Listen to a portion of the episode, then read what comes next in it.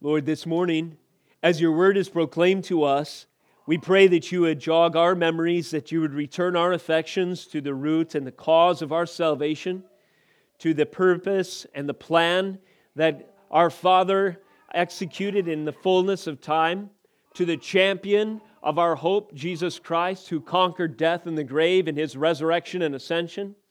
And I pray that all of these things would be applied to our hearts by the activity of the Holy Spirit using the means of His Word and these truths that we have sung and the gathering, the assembly of your people, and the uh, table that is spread before us today representing the purchase price of our salvation. Would you use all these things, Lord, to impress upon our souls, our consciousness, and work out by way of application in our lives, Lord, the great glories of your name and the great work of your salvation. We thank you, Father, that you have redeemed us. You have called us out of Egypt, the Egypt of our sin, unto the promises of new life in Christ. We thank you, Lord, that you have saved us from the wicked one and you have established us in the, and among your people, O God. We thank you, Lord Jesus, for these things and pray that you would root us and ground us even more firmly in our faith as a result of your word proclaimed this day. In Jesus' name we pray. Amen. Praise the Lord. This morning we have the honor and privilege of opening up the scriptures together to behold the Lord's holy word. Would you turn with me today to Galatians chapter 4? The first Sunday of the month is our communion Sunday, as you know, and we've been studying the book of Galatians. The book of Galatians has much to say about the gospel, and there's a foil provided for Paul providentially in that there were alternative truths or alternative ways of salvation that were being proclaimed and added, as it were, to the faithful testimony and thus corrupting it, such that what was proclaimed in Galatia was no gospel at all, no true gospel, that is. In fact, it was something foolish, something wicked. Paul exclaims in Galatians 3:1, "O foolish Galatians, who has bewitched you?" He later says that this faith that they had altered or adjusted in some even seemingly small way was threatened by the heresy, by the error that was proclaimed from the pulpits in Galatia. He says, But the law is not of faith, in verse 12, chapter 3. The one who does them shall live by them. Christ redeemed us from the curse of the law by becoming a curse for us, for it is written, Curses everyone who is hanged on a tree. This is one of those exclamations in Paul's writing that returns the attention of the hearers whose ears have been opened by the Holy Spirit to the, uh, to the absolute foundation, to the root and core of their faith, the proclamation of the gospel. We have another section where Paul does the same in our text today in Galatians 4 1 through 7, and most specifically in verses 4 through 7. Here, Paul returns us to the essence of the faith and underscores its importance. And he does so as a polemic, that is, as an argument against anything that would say otherwise, any claim to the contrary. This morning, the title of our message is Slaves versus Sons. Slaves was what we were, in one sense, before the incarnation. Sons is who we are because of the work of Jesus Christ, and this is clear in our text today. The aim of this morning's message is to champion and proclaim the history and the power of God's saving work to champion and proclaim the history and the power of God's saving work. And that's simply that the aim is simply my attempt to echo what Paul is doing in these verses today. Would you stand with me for the reading of God's word this day? Out of reverence for his infallible truth, as I proclaim to you Galatians 4 1 through 7. Here is the holy word of God. I mean that the heir, as long as he is a child, is no different from a slave, though he is the owner of everything. But he is under guardians and managers until the date set by his father. In the same way, we also, when we were children, were enslaved to the elementary principles of the world. Verse 4 But when the fullness of time had come, God sent forth his Son, born of woman born under the law, to redeem those who were under the law, so that we might receive adoption as sons. And because you are sons, God has sent the Spirit of His Son into our hearts, crying, Abba, Father. So you are no longer a slave, but a son. And if a son, then an heir through God. This is the Word of God. You may be seated. Galatians chapter 4 contains two illustrations to emphasize the distinction between justification by faith alone, which is Paul's gospel that he emphasizes over and over again, and that which was preached in error by the heretics in Galatia, works enhanced or works enabled salvation.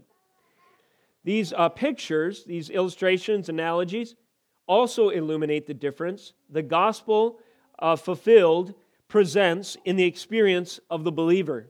So, what has fundamentally changed after Christ has come in the experience of the believer? Especially our, uh, the uh, picture or illustration in our text today um, slaves or guardians, uh, children under guardianship versus sons. This emphasizes this truth. Our text today expands upon the guardian child relationship previously mentioned in chapter 3. Note verse 23 and 24, maybe through 26. Now, before faith came, Paul says, we, of course, meaning believers, were held captive under the law, imprisoned until the coming faith would be revealed. So then, the law was our guardian until Christ came, in order that we might be justified by faith. But now that faith has come, we are no longer under a guardian for in Christ Jesus, you are all sons of God through faith. So, this, again, is reference to this guardian child relationship that Paul is alluding to to help us understand something about the history of salvation and the effectiveness of Christ's work and what it means for us in our experience as believers. This analogy pertains that is the guardian child relationship analogy that Paul has just laid out. This analogy pertains to two aspects of the law in Scripture. The first is this never mind this uh, uh, kind of academic sentence, sounding sentence we'll explain it. The redemptive historical time signature of the law of Moses. Redemptive historical. That just means the history of redemption, God's salvation plan unfolding through time. Time signature. That just means that there were certain things that had a shelf life in the law. They were fulfillment, or they were a picture of what was to come, but upon the fulfillment of those things, they were rendered obsolete. So, this idea in the law relates to this guardian child relationship. One time, you were under guardians as a child. That would have been a time where the ceremonial law was in effect. But there's a time in the future where you receive the inheritance as sons. A new awakening is available through the proclamation of the kingdom of Jesus Christ and his finished work on Calvary. And so there's a greater understanding, a greater realization, if you will, in history as a result. This concept of this time signature in the law refers especially to the ceremonial aspects of the law of Moses, designed in part to maintain cultural and ethnic distinctions to keep Israel, that is to say, separate from the other nations, to signify something, and also to signify fulfillment to come. The sacrifices would fall into this category, and many of the offerings and so forth. The lamb, the ram that was killed on the Day of Atonement, it was to signify, it was a symbol of Jesus Christ, the Lamb of God to come. After the once for all sacrifice, the Lamb of God, Christ, has come, then that historical time signature has been met and the old covenant sacrifices no longer apply because the fulfillment, the fullness has come. These mandates had a shelf life, and they had run their course, having served their purpose upon the completion of the Messiah, Jesus, life and ministry. Now, listen only the tragically deceived do not realize that these mandates are obsolete in Christ, or wish these limitations to remain indefinitely or seek to return to the former state of things. This is huge. It, it, it's horrible. Why? Because it is a fundamental, represents a fundamental misunderstanding of the finished work of the once and for all sacrifice, Jesus Christ.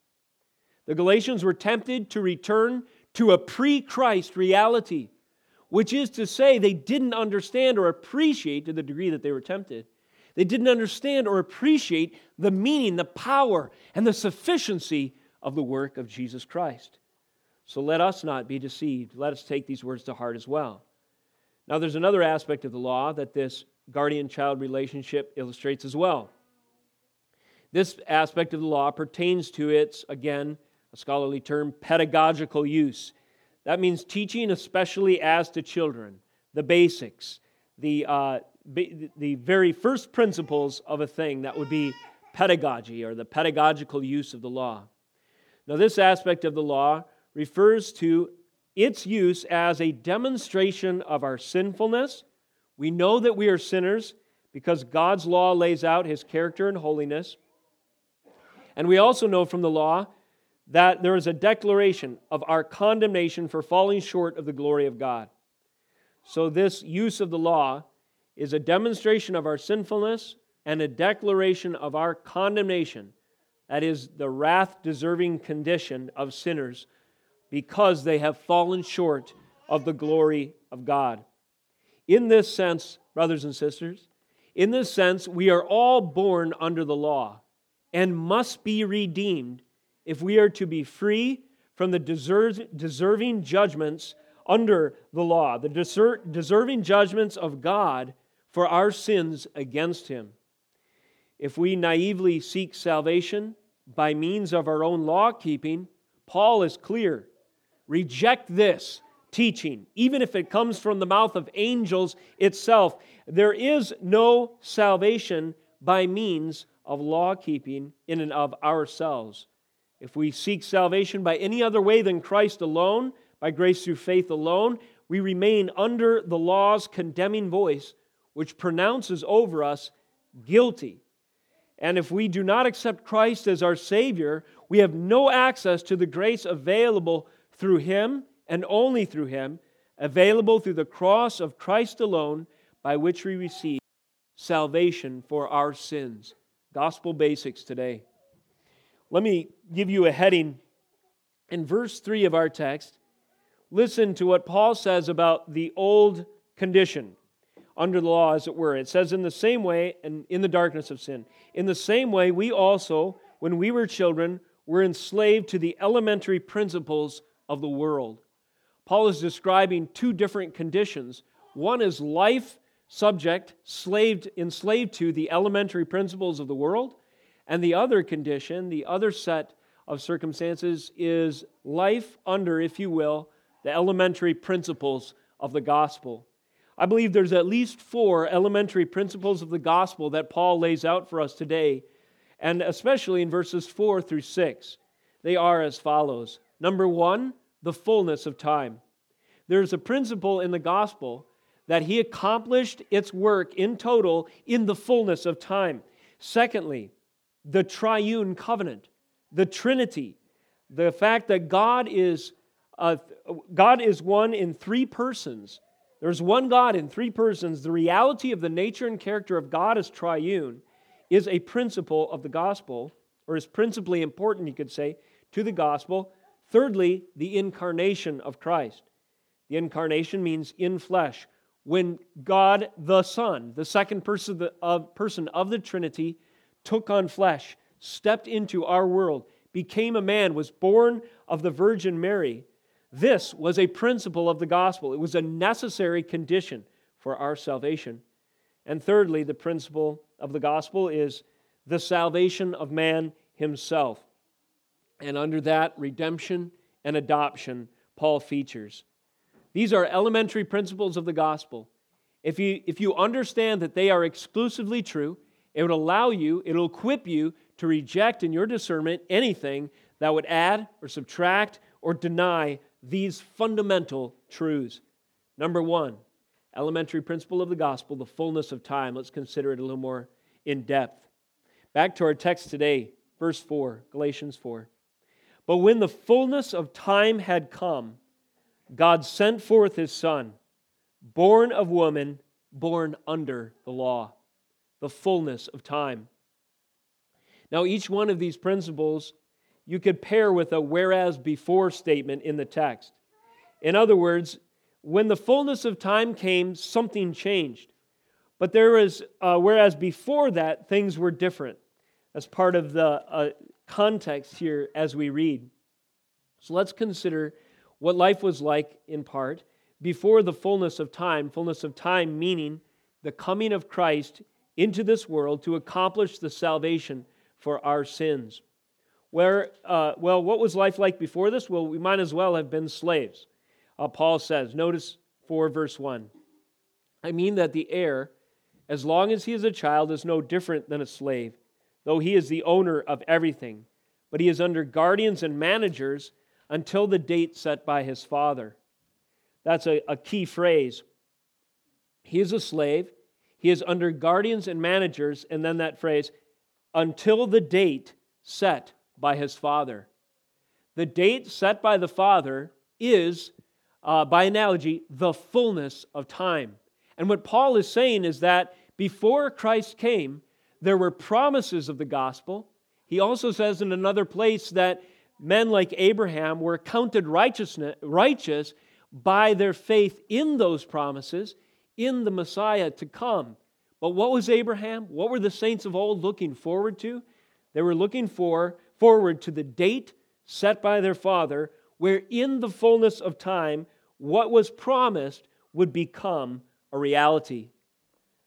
This morning in our worship text, we covered Psalm 2.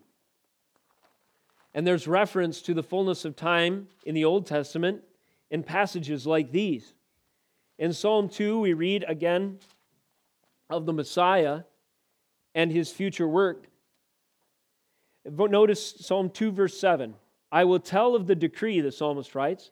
The Lord said to me, You are my son. Today I have begotten you. Ask of me, and I will make the nations your heritage and the ends of the earth your possession. This prophecy, today I have begotten you, is referring to the date set by the Father, the fullness of time when Christ would accomplish his work. The apostles recognized this with the coming of Jesus in history. Note Acts 13. We've, you don't need to necessarily turn there this morning, but we've covered this in recent weeks in dovetailing with Psalm 89. Notice what Paul says as he preaches to men of Israel dispersed, in this case in Antioch. He says, verse 32 We bring you the good news that what God promised to the fathers, this he has fulfilled to us, their children, by raising Jesus, as also it is written in the second psalm. He refers to that verse we just read, quote, You are my son, today I have begotten you. Paul recognized that the fullness of time had come in Christ Jesus. And the prophecies of old were fulfilled when Christ took on flesh, became a man, and proceeded to accomplish our redemption. This was, if you will, the date set by our Father, that is God, who perfectly accomplished, according to his will and inscrutable wisdom, at the correct time in history, everything that was needful for our hope in Christ to be fully realized. There is a sea change in the fortunes of those who believe with the advent of Jesus Christ. For those who believe in Jesus, there is a sea change in their fortunes with the advent of Christ. This is an elementary principle of the gospel, the fullness of time. You might ask, fullness by what measure? In other words, this time was perfect in what way? Or it was full, it was complete in what sense? Uh, let me submit three ways. First of all, the sovereignty of God. God, in His benevolence and in His love, in the fullness of His grace, His character, and His mercy, sovereignly, that is, of His own accord, by His purpose and plan, decreed to save man. What's the most famous, arguably, verse in the Bible these days? John 3:16. For God so loved the world. Can anyone finish it for me, young people? For God so loved the world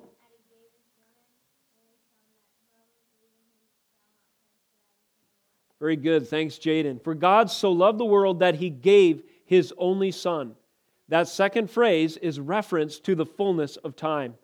God's love, his overflowing nature and character, is evident in the giving of the second person of the Trinity and the offering of his Son as a sacrifice for our sins. Christ has come because a sovereign God has demonstrated his love towards us in that while we were yet sinners, Christ was sent in the fullness of time to die for us. So, in the sovereign purposes of God, uh, the fullness of time is realized. Secondly, full by what measure? Prophecy. There were, uh, there were uh, predictions, there were prophecies, there was a declaration in days of old of the Messiah, who he would be, how he would arrive, from what lineage, from what region, what he would accomplish, so on and so forth. You'll remember some of these prophecies. Consider Isaiah 53. He was stricken. Uh, his visage was, his countenance, that is to say, was so marred, he was unrecognizable. By his stripes, by his wounds, the chastisement of our peace was paid for just paraphrasing off the top of my head, these were messianic prophecies of Isaiah that were fulfilled in Christ. There are other prophecies, like in Daniel, that has a certain time signature to them. There was a, a, there, were, there was a foretelling of events that would come. And so, when all of those prophecies were at their fullness at that specific point in history, Christ stepped onto this globe through the womb of the Virgin Mary and fulfilled what God had planned. Fullness by the measure of God's sovereign purposes, fullness by the measure of his precise prophecies, and thirdly, fullness by measure of his providence. If you look at history, at the time when Jesus came, in God's providence, that is, his ordering all things according to his will, we see some of the following that might indicate uh, in additional reasons why it's amazing Christ came when he did. First of all, pagan salvation attempts had demonstrated their vanity for thousands of years. Man had sought to invent all kinds of religions, and there really is no nothing new under the sun. Man's attempts to justify or hold out hope for himself today are just a recapitulation of the failed attempts that we see cycling through history all the way up to the time of Christ's arrival. So man's attempts to save himself were proven vain, unequivocally in God's providence. Secondly, under God's providence, this was a period of relative global peace. God chose in the fullness of time to bless the world with a time of relative peace so that the gospel could go forth under these conditions and reach the far and distant lands that needed to hear that Christ had come. Also, even the language, Koine Greek, was the language of commerce of that day, and one could say not since Babel had communication been possible so widespread throughout the known world. And the best of roads, as far as I can judge, before or since, were laid out in God's providence to carry the apostles all the way to the northern regions of England and Great Britain and all the way east, as history records, into the Asiatic region and so forth. So, by these providential measures, the fullness of time marked the arrival of Jesus Christ. Thirdly, under fullness of time, a biblical definition or biblical philosophy of history. What is history, you might ask? That's an interesting question. It seems like it's an easy one to answer until you think about it a little more deeply. This world and the events that happen are absolutely innumerable. Why do we write down certain events in history books to the exclusion of others? The answer to that question will give you our philosophy of history. What ought our philosophy of history be? It should be from the Scriptures. According to the Scriptures, history is, if you will, time measured by the progress of redemption. What is ultimately meaningful in history? It is what takes place in time according to God's plan to reveal himself and to save for himself a people. This is the way the Bible is structured. Why does the Bible focus on a handful of people in an obscure corner of the earth, largely nomadic, namely the children of Israel, to the exclusion of the great empires that surrounded them, at least by weight and emphasis? It's because the Bible is not a history of Assyria or Babylon or great empires that have had widespread influence and have extended and claimed the most of the globe for a period of time. No, that's a philosophy of history that would exalt the plans and the purposes of man. The Bible is about the plans and purposes of God. And so, to show forth his glory, he singles out a people, weak and few and small and lowly, and does wonders through their history and experience to demonstrate his plan for salvation. History is measured by the progress of redemption. We live in an age where people think that's not a very important measure of history. History is better measured by the progress of autonomous man, man seeking to better himself. That is a cynical view of history that will end in utter failure, that will end in God's judgment. Man will never save himself, no matter how many uh, times he tries in his futility, it is a hopeless end. The only hope that remains is the history that is contained for us in the Holy Scriptures that gives us the framework by which to understand God's purposes in this fallen world. The fullness of time is an elementary principle of the gospel. Time is measured by the progress of God's redemption in history when, at its fullness, at the arrival of Jesus Christ, things change. Those who were in slavery to sin were now welcomed as heirs and sons, their salvation realized because their debt had been paid in Christ. Secondly, elementary principle of the gospel, the triune covenant.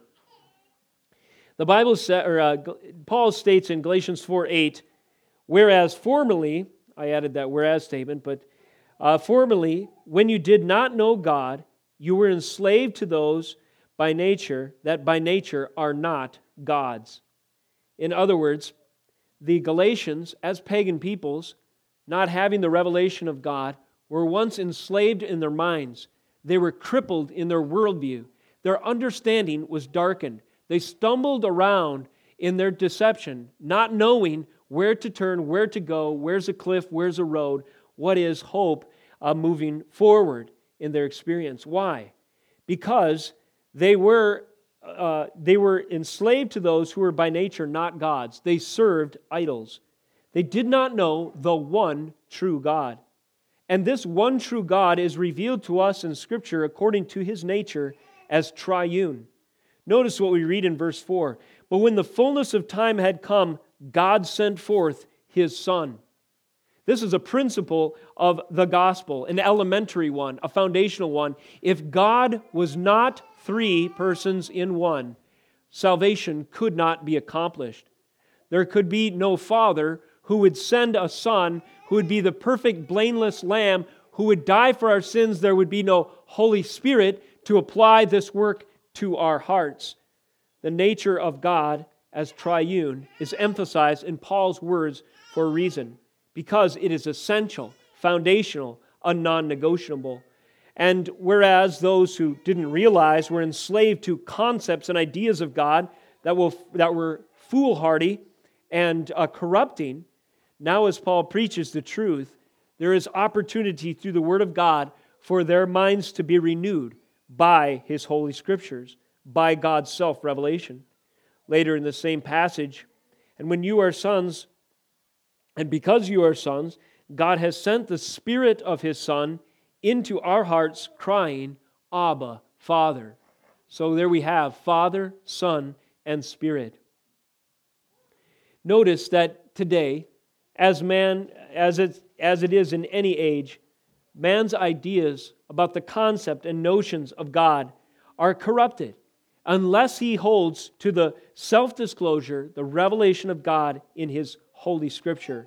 There is no new and improved scholarly way to discover the meaning of the universe and what to expect and how to better ourselves. There is no path from this darkened world, from this world fallen in sin, up to God.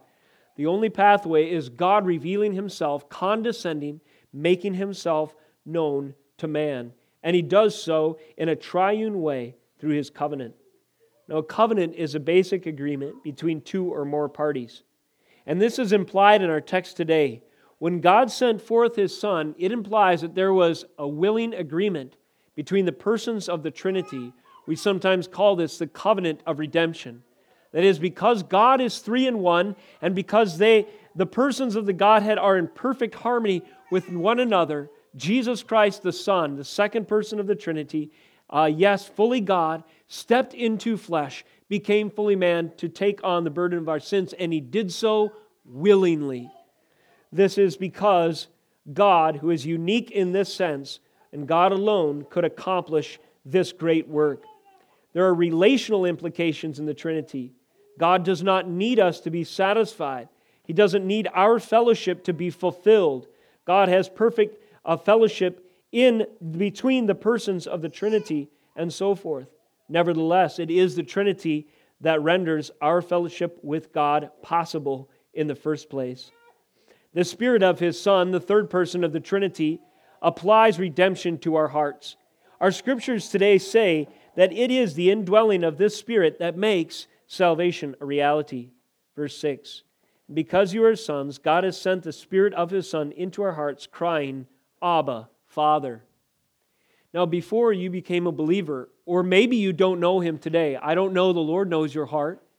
But before you recognized God as your Father, Jesus as your Savior, and experienced the Holy Spirit awakening those truths to your consciousness, before that happened, the idea of God being a Father would have been strange and foreign to you. Maybe even one that you didn't think was a very good analogy at all. None of us have a perfect experience in our family relationships. This is a world fallen and sinful.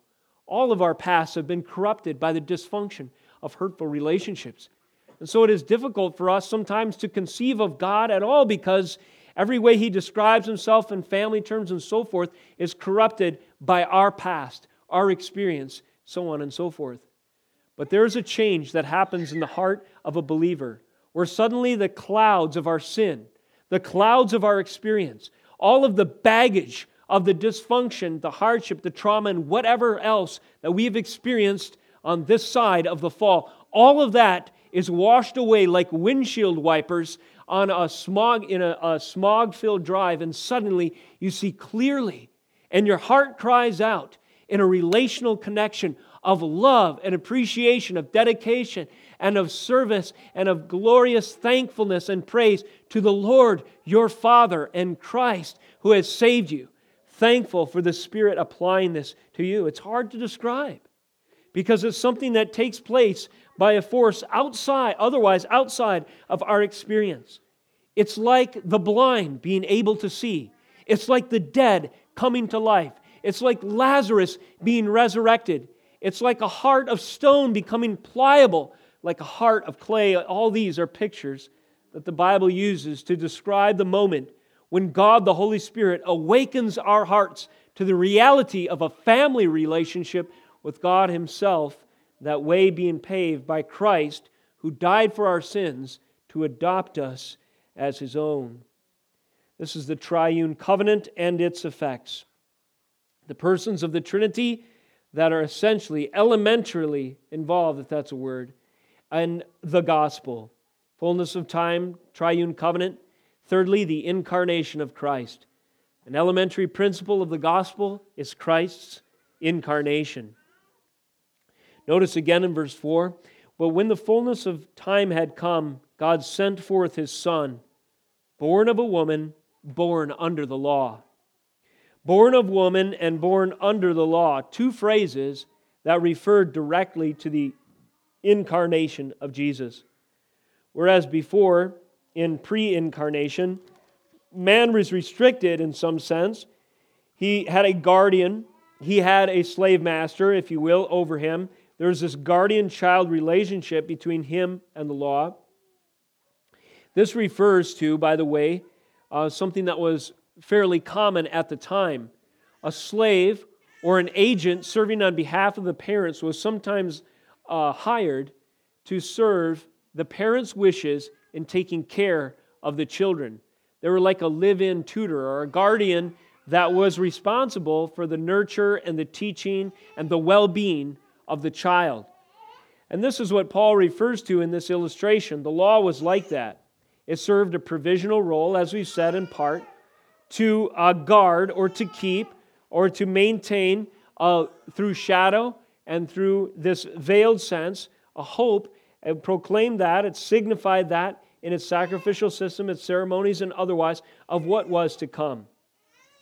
But at the time of the incarnation of Jesus Christ, whereas before things were type and shadow, suddenly they took on form and substance. And this is what we see unfolding in Paul's declaration. We have Christ now, born of woman and born under the law. In the fullness of time, God sent forth his Son to fulfill these two things.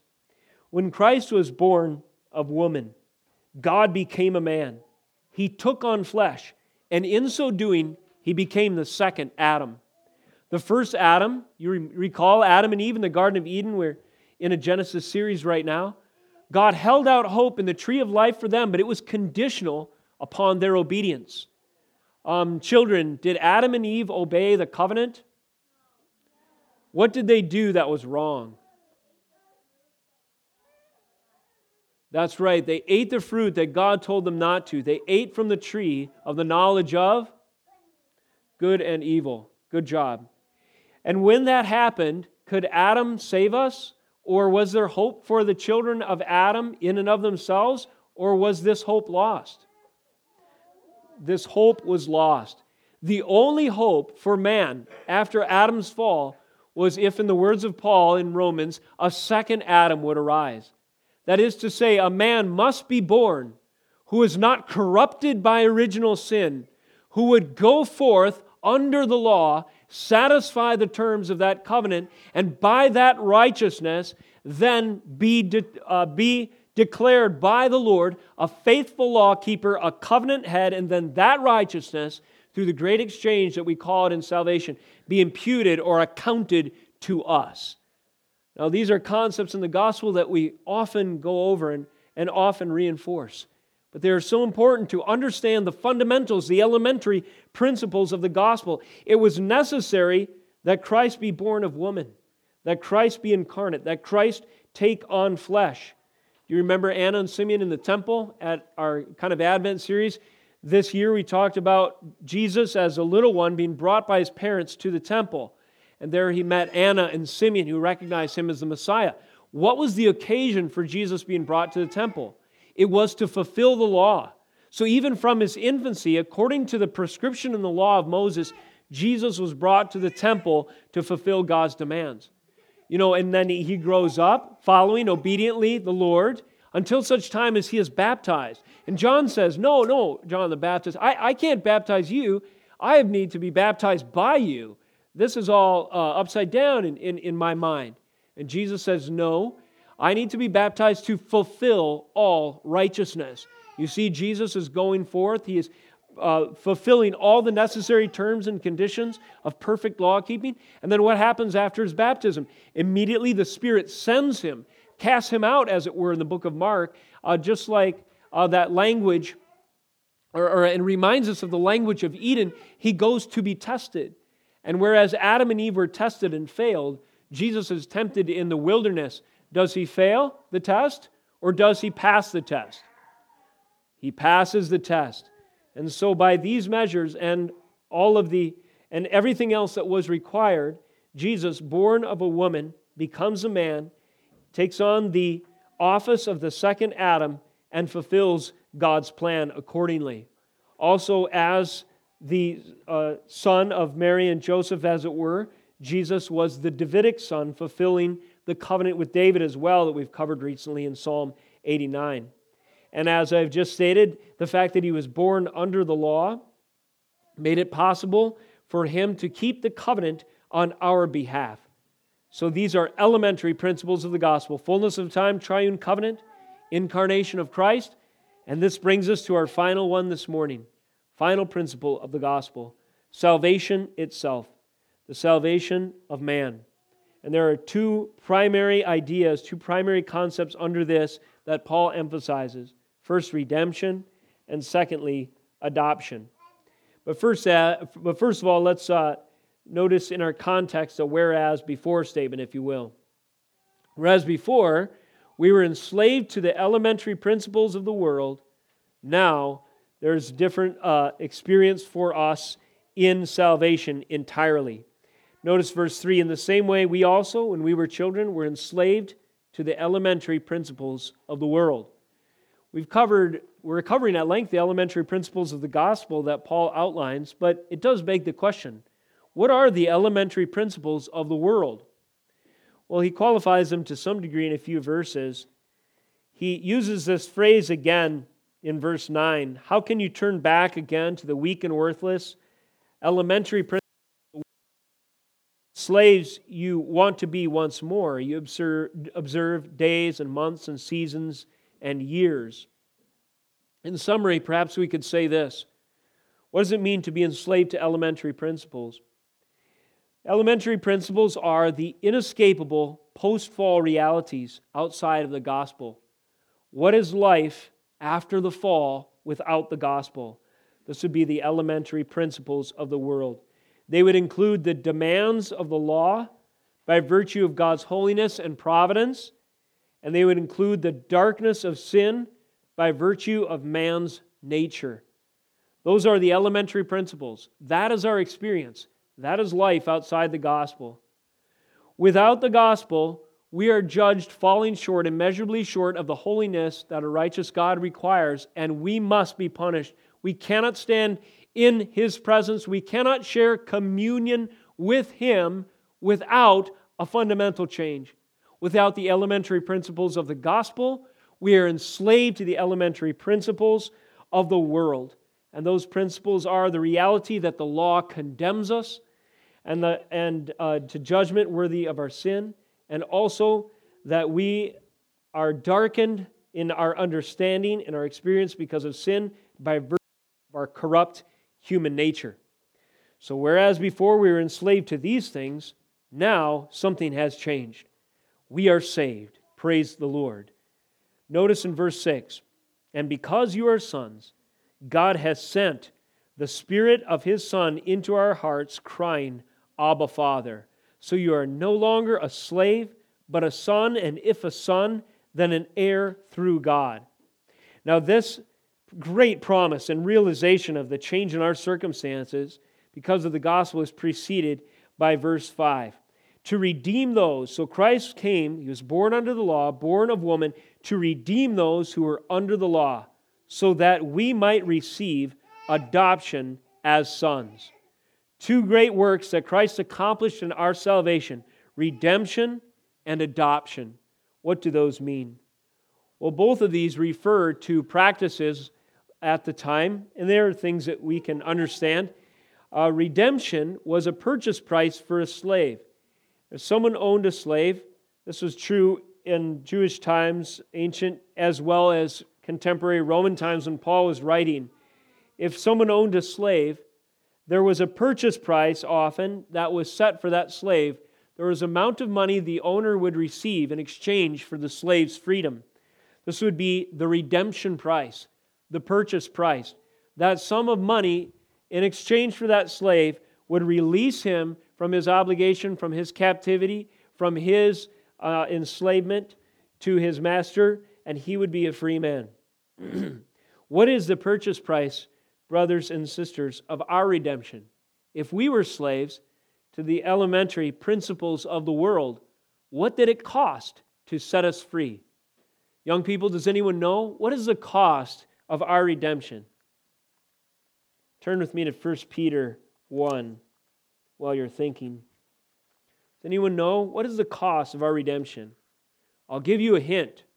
Notice I'm gesturing to the communion table right in front of me. Anyone have any idea? What did it cost to buy us from out of slavery, as it were? Who said that? Who said something? Jesus died on the cross. Did I hear something else in the back? No? Yes? Yes, uh? His blood, blood, did I hear? On the cross? Awesome. Well, let's see if Liza and uh, Bill are on the right track here. This is 1 Peter 1, verse 17. And if you call on him as Father, who judges impartially according to each one's deeds, conduct yourselves with fear throughout the time of your exile, knowing that you were ransomed. That's that same concept. You were ransomed from the feudal ways inherited from your forefathers, not with, not with perishable things, such as silver or gold, but with the precious blood of Christ, like that of a lamb without blemish or spot. He was foreknown before the foundation of the world, but was made manifest in these last times for your sake. Do you notice how uh, Peter here, another apostle, emphasizes all the elementary principles of the gospel that we have covered in Galatians 4? In these last times, the fullness of time. Triune covenant as a father who judges impartially, sending Christ. Uh, the incarnation of Christ, the fact that Him in His flesh can be crucified for our sins, and then the salvation, redemption, which Peter lists or Peter references by using the same kind of language. We were ransomed, we were purchased.